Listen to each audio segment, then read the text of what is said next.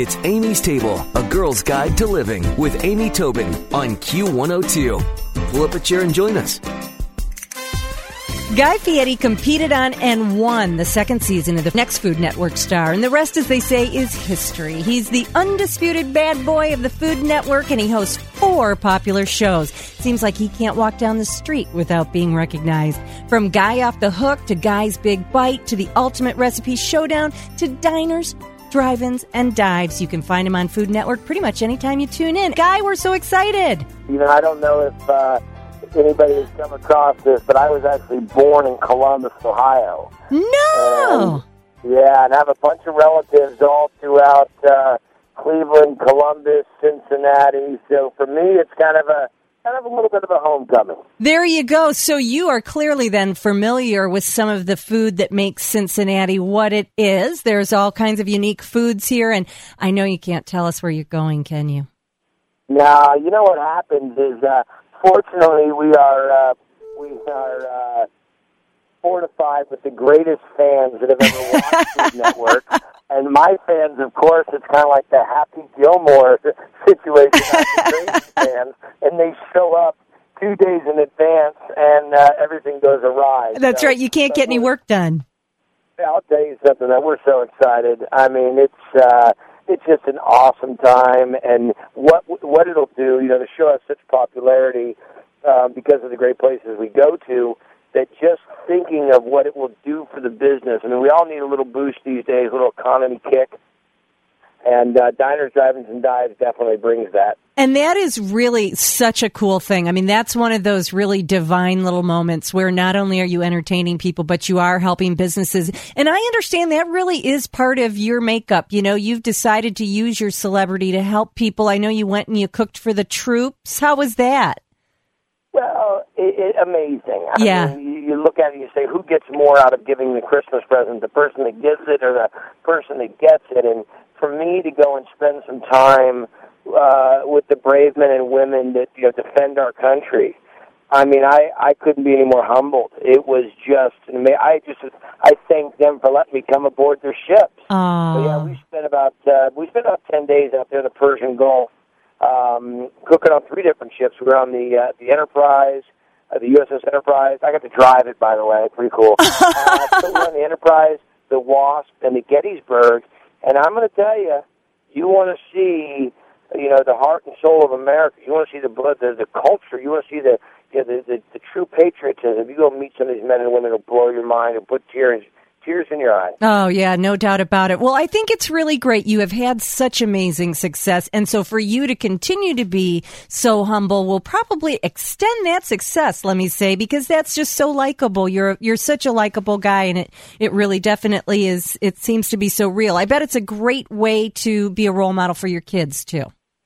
Well, and that's exactly what, you know, this is all about is, is being the real deal. And, yeah, this business, as you know, I mean, look at you know your pots popularity and your celebrity. I mean, it definitely can get you a little. uh It can, it can definitely get a little strange at times. But the the best part about this is is setting a positive example and and trying to uh, trying to reach out as much as you can. And you know, it's it's just every day a random act of kindness is kind of how it goes. And for me, doing Triple D and visiting these restaurants, and I have five restaurants of my own in, in Northern California. Right and and visiting these restaurants and knowing the uh, the business impact that it'll have. And they have to be the real deal. It's not like I'm just walking around and you know throwing a dart at a you know at a map. you know, we we really are picking these places and or having them recommended to us, should I say? And we're really trying to find the real deal joints.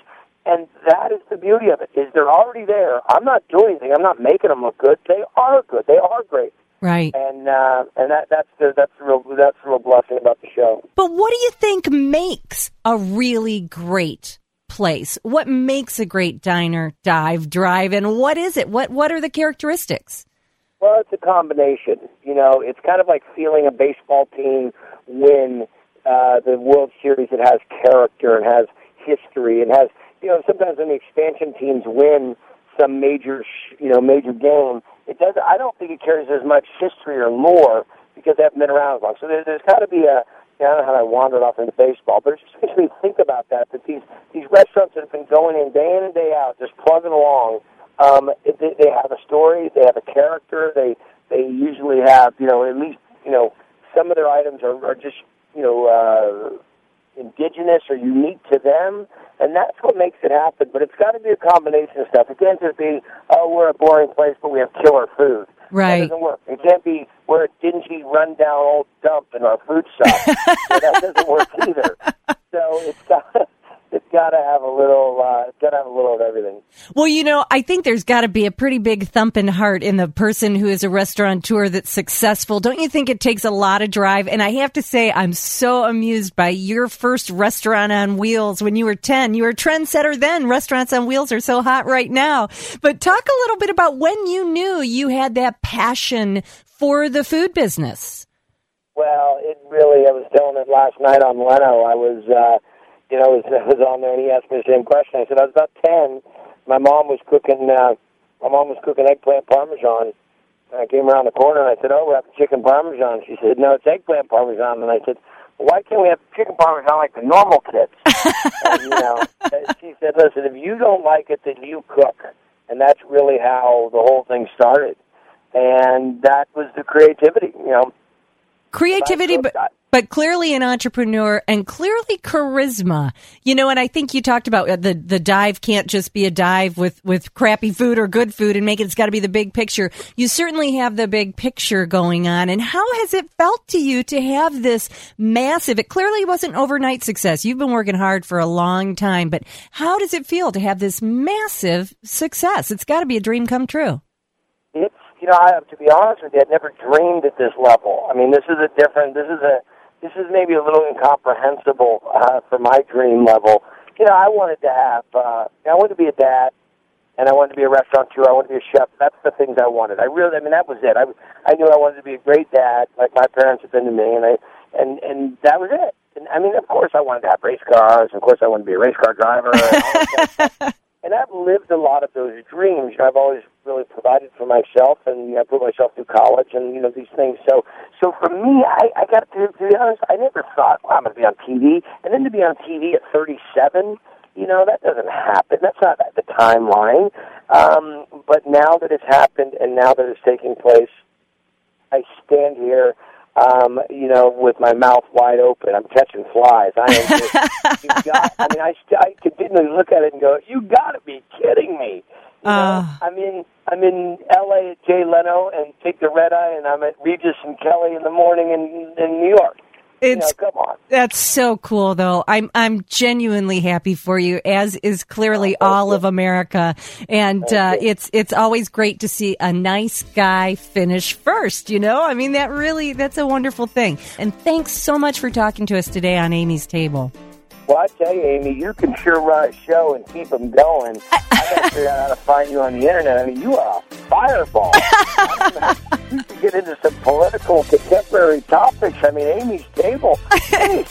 I next time I, I'm putting my running shoes on. Next time I come to an interview with you. There you go. That's right. That's right. Well, thank you. I really appreciate it. Stick around for another helping from Amy's Table on Q102.